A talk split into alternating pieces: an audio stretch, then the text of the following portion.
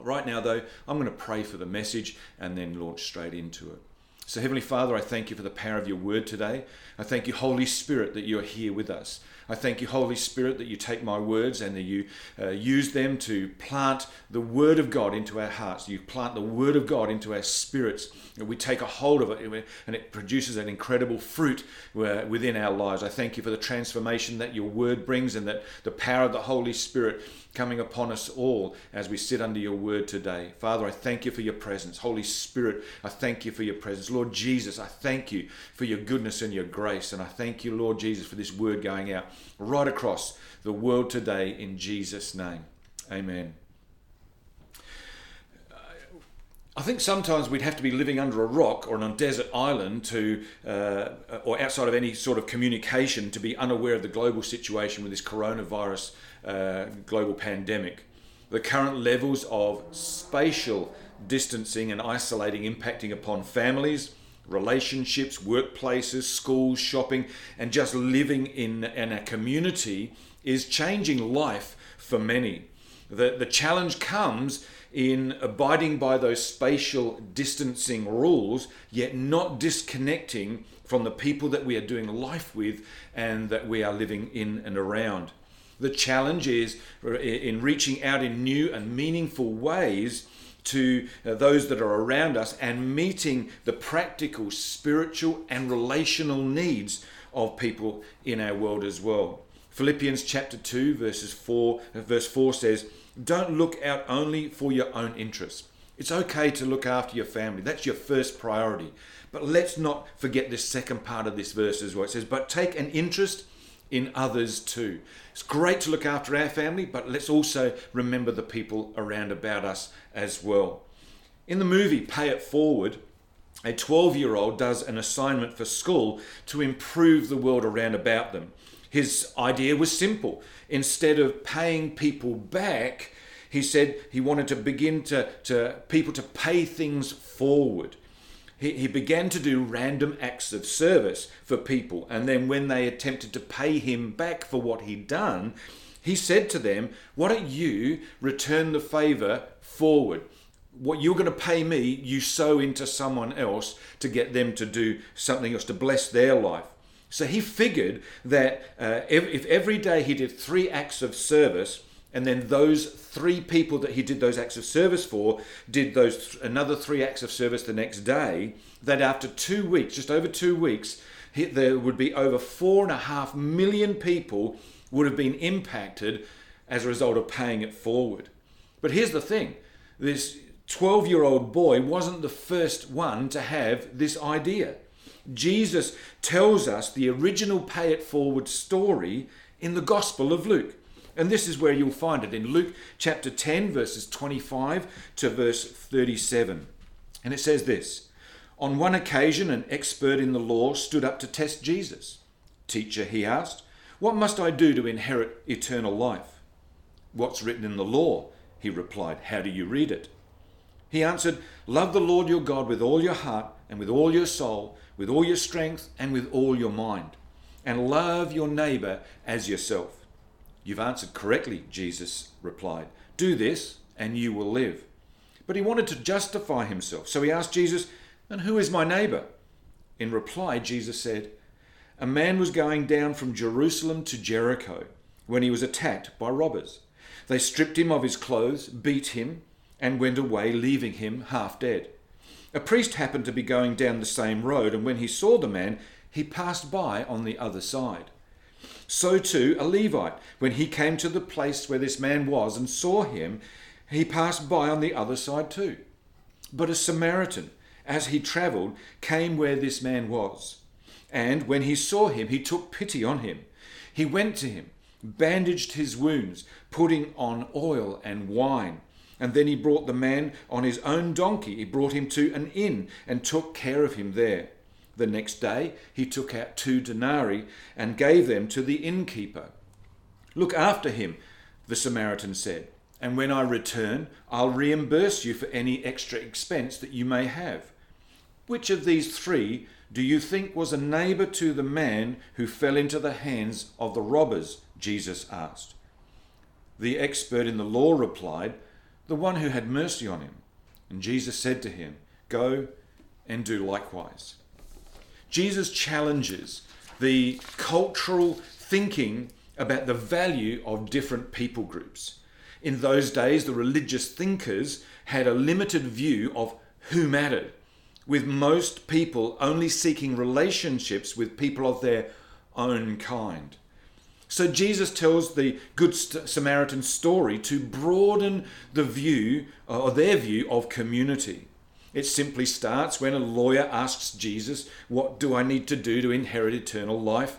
Jesus and the lawyer agree that it's about loving God with everything, and it's about loving our neighbor as ourselves. Then the lawyer wants to make himself look good and righteous in front of Jesus and the crowd that's there. So he says, who is my neighbor? This guy likely already knew that in their tradition, uh, a neighbor was another Jew or a convert to Judaism. They didn't consider people outside of the faith of Judaism to be neighbors. In fact, people outside of their group were seen as total enemies. So then Jesus, uh, he challenges their thinking with this story of paying it forward. The story is about a man who's traveling on a fifteen-mile trip from Jerusalem to Jericho. It's a dangerous road because thieves often hid along the path, and then they attacked the travelers. The man in Jesus' story is attacked, he's stripped naked, he's beaten, and he's left for dead. Now, the fact that this man has been stripped and is unconscious are important details to this story, because the way that people in the culture then identified different ethnic groups was a twofold thing. Number one, simply by the way that a person dressed, and then secondly, by their accent or the language that they used. And since this man was naked and unconscious, people didn't know who he was. He'd been reduced to simply being someone in need.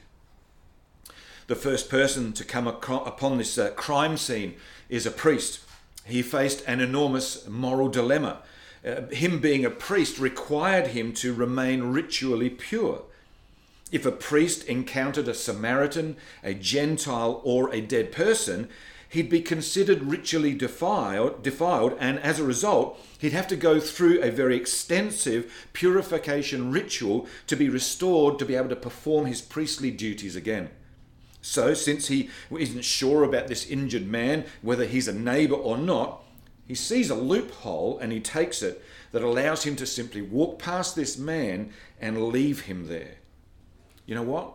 I wonder if sometimes we do the same.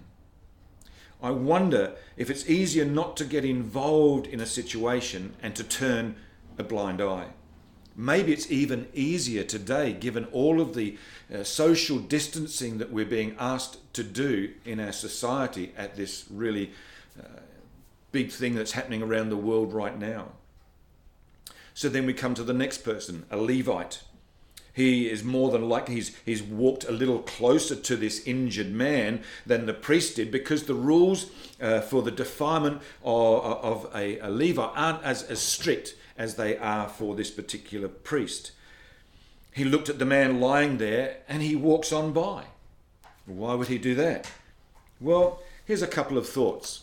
Number one, maybe he's afraid of thieves that are still hiding out nearby. Maybe he, if he, he stops to help this person, he may be attacked himself. And secondly, it's likely that this Levite knows that the priest is on the same road just a little bit ahead. And the Levite may have thought, well, if the priest has walked past, then, then it's okay for me to do the same. So he, again, has had a couple of loopholes, and, and he's decided to do what sometimes we do. We use the behavior of others and say, well, if they didn't do this, why should I? So now we we anticipate, we're, we're leaning in, because because Jesus has been telling this story. Uh, who's going to come along next in Jesus's story? And it's here that Jesus introduces a radical twist in this story, because the next character to come along is not a Jewish layperson coming down the road, but a dreaded and hated Samaritan. I'll come back to those Samaritans. This Samaritan found this injured man and he helped him. He showed a radical love going beyond what anyone in that society could have imagined. He's knelt down. He's taken out his wine and oil and applied those to this man's wounds. He's placed this man on his own donkey and then personally taken him to an inn to recover, and then actually paid for this man's recovery uh, just in case uh, the bill gets a bit bigger. The Samaritan paid it forward, and he used his own resources to help someone uh, who didn't have the ability to pay it back. And as Jesus comes to the end of this story, he asks the lawyer, which person proved himself to be a neighbor? And the lawyer has got to conclude, well, it was the one who showed mercy. And then Jesus says, go and do the same. This is a two thousand year old story, yet it's told and retold every day in our lives. At times, we are the Good Samaritan. We help people, we do things, we provide for people, we help them in their circumstances, we mow their lawns, we give a meal, we, we ring people, and we do everything that a Good Samaritan would do. Yet at other times, we walk on the other side of the road. We are busy, we are tired, we're, we're in a rush. And then yet again, sometimes we are the one that's in need of a Good Samaritan. So who is our neighbour? Well, they're not just the people who live next door to us or across the road from us.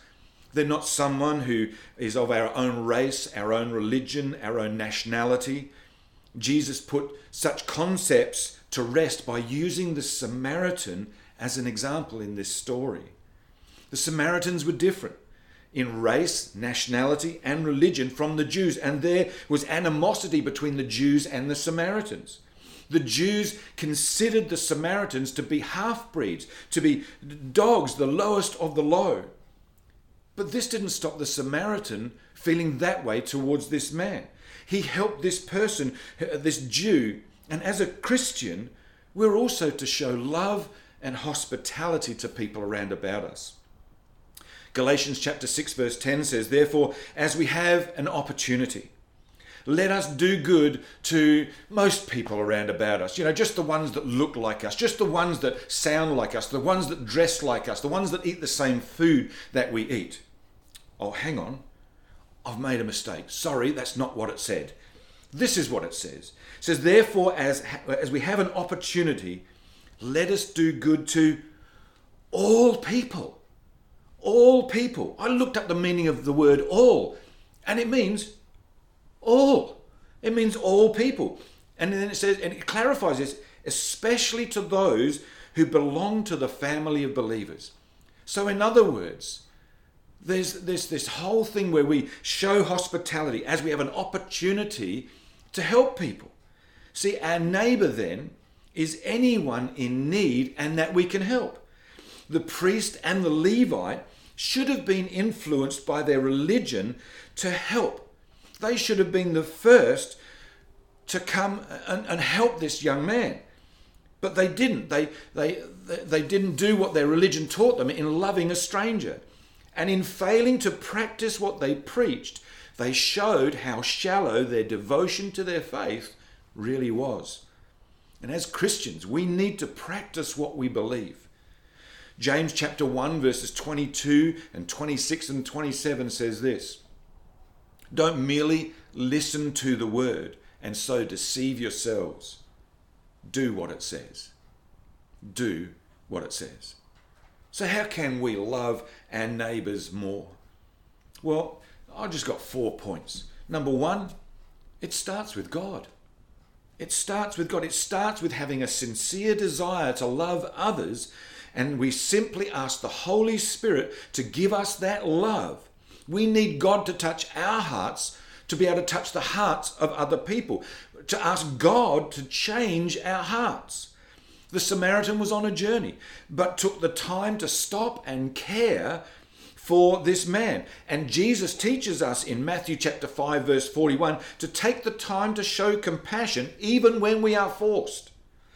Over the years, maybe our heart has become hard and where pain and disappointment have come in. They've robbed us of the tenderness that we need to have towards others and their needs. Has maybe the uh, overload of media coverage of the global pandemic inoculated our hearts against feeling something for those who are doing it far tougher than we are? Where once we cried at what we saw, do we now feel nothing? Maybe it's time we get back to God and say, God, would you give me a love for people around about me?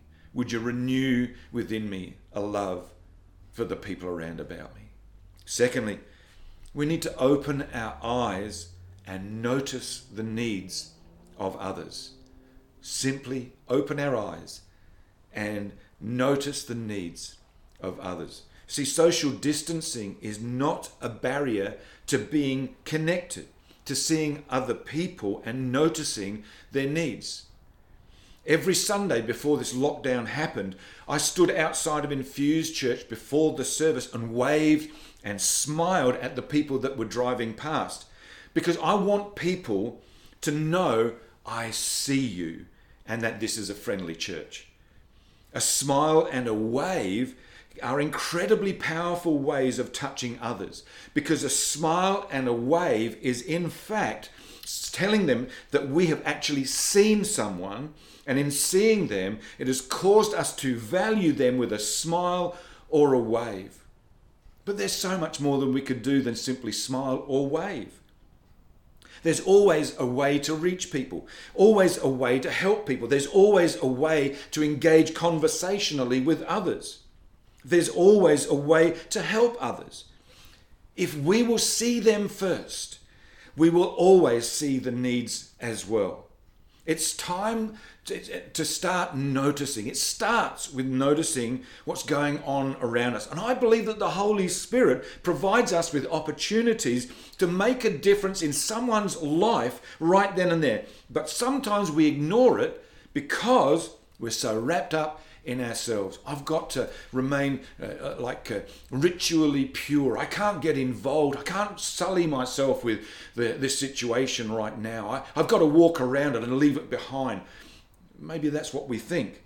See, most people that we meet carry a measure of stress and pressure with them. Let's actually see people, church.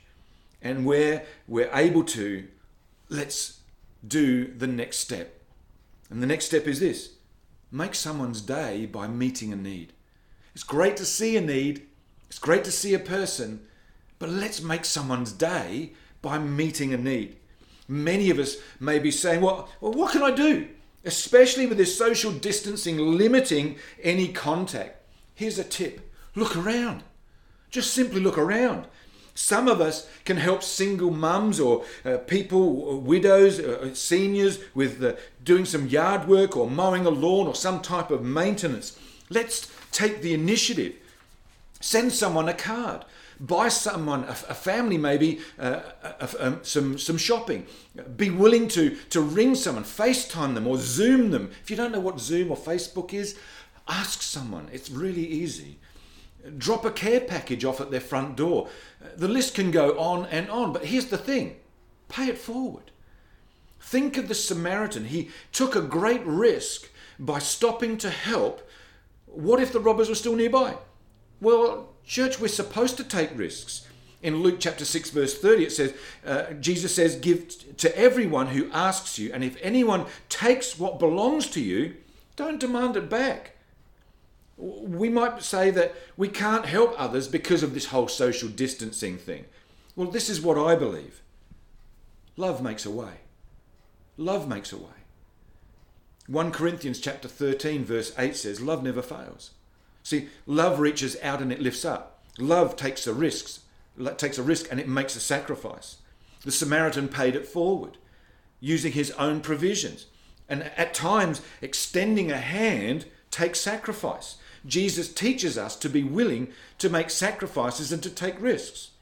As Christians, we need to do likewise if we are to be true followers of God and walk in love. Ephesians chapter five, verses one to two says, be imitators of God, therefore, as dearly loved children, and live a life of love just as Christ loved us and gave himself up for us as a fragrant offering and a sacrifice to God. Now, please hear me. I, I need you to, to, to notice this and, and just sit up and take attention there. I'm not endorsing breaking the law. I'm not endorsing that.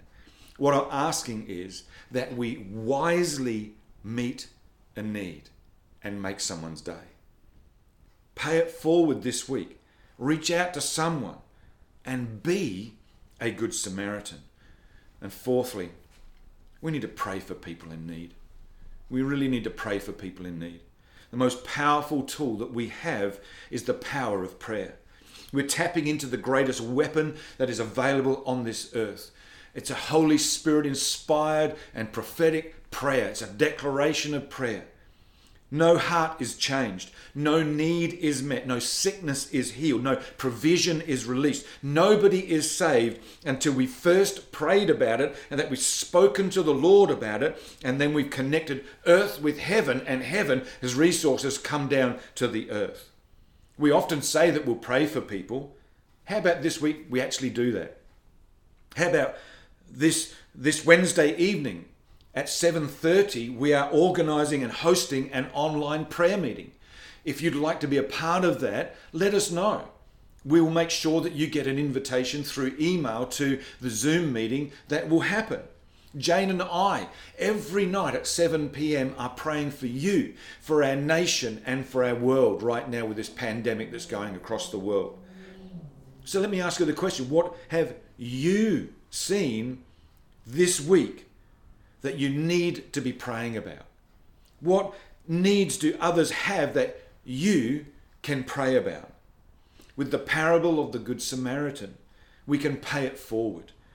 And as we are challenged to spatially distance ourselves, but not disconnect, we can meet needs. We may be in somewhat of a lockdown, but we are not locked out. All of us can do something. We just have to want to, church. And I want to finish this morning with the question that Jesus asked the lawyer in our passage.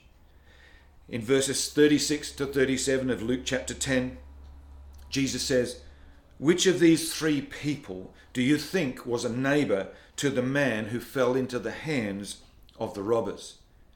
The expert in the law replied, "The one who had mercy on him." Jesus told him, "Go and do likewise." That's our encouragement today. We need to go and do likewise. Which of the three are we going to choose to be this week? Two walked past, one stayed and helped. Heavenly Father, thank you for the power of your word this morning. I thank you that you've given me the ability to speak your word with authority, with a power and a passion. And I thank you, Lord Jesus, that these words penetrate into the hearts of people, that our conscience is pricked, that our spirit is stirred, that there's something arising within us that says we've been born for such a time as this. So I pray, Father, for the ability to do and to reach out wisely, not breaking the law, but to do things wisely with consideration for the people around about us, and to meet a need today and to pay it forward. Father, I pray this morning for Steve. I pray for Christine. I pray for Adrian and Pat. I pray for Colin and Margie. I pray for Emmy today. I thank you that this week we heard about uh, Robin's mum uh, being cancer-free, and we praise you and rejoice with you in this. And we thank you for all that you're doing in and around about us. We thank you for our kids program that's online. We thank you for our youth program that's online. Bless those kids. Bless them, Lord. Teach them your ways in this time. We pray in Jesus' mighty name. Right now, uh, maybe you don't know Jesus. Maybe you don't know uh, about him. You've never met him before. You don't know who he is. But something about this message has stirred you. I want to give you an opportunity to receive Christ as your Lord and Savior. He calls you by name right now. He loves you. He died for you. He took your sin upon his, uh, his body, and he was killed because of it. The punishment that he received should have been ours, but he took it in our place. And it's simply a matter of believing in our heart and confessing with our mouth that Jesus is Lord, that we believe what he did for us and on behalf of us, that we can be saved. I want to give you an opportunity to pray a prayer right now with me. As I speak this out, I want you to repeat these words, but believe them in your heart, and you will be born again. You'll be saved, and uh, and Christ will be your Lord and Savior. And you can, there's an assurance that you can spend eternity with Christ in heaven. Let's pray. Lord Jesus, for too long I've kept you out of my life. I know that I am a sinner and that I cannot save myself. No longer will I close the door when I hear you knocking. By faith, I gratefully receive your gift of salvation. I am ready to trust you as my Lord and Savior. Thank you, Lord Jesus, for coming to the earth. I believe that you are the Son of God who died on the cross for my sins and rose from the dead on the third day. Thank you for bearing my sins and giving me the gift of eternal life. I believe that your words are true. Come into my heart, Lord Jesus, and be my Saviour. Amen. Hey, church, uh, no matter where you are in the world right now, I just want to thank you for being online with us this morning. It's just been a privilege to share the Word of God with you, to have a great time of worship, and thank you to Jane as well. She led us around communion. Uh, I, I, I, you know, like if you uh, would like to uh, have more information about our kids program or our youth program, just write a comment in the area below, and we'll make sure that we can get some uh, a link to you to tell you where you can access that material. Uh, can I encourage you to continue to reach out and to connect with those around about you? Maybe just think of three people. Ring them today. Touch base with them today. Tell them how much you love them and care about them. And we want to let you know that you matter to us. If you have any prayer needs, if you have a God story, something that you want to praise God, you want to share the good news with, let us know. We want to share that with the entire church. Don't forget to like us below and maybe subscribe to this channel. How about you just make a comment below? What impacted you the most about this message? So until next time, do the right thing. Keep a spatial distance, a spatial distance. Uh, don't disconnect. Stay healthy. Know that God loves you, and so do we.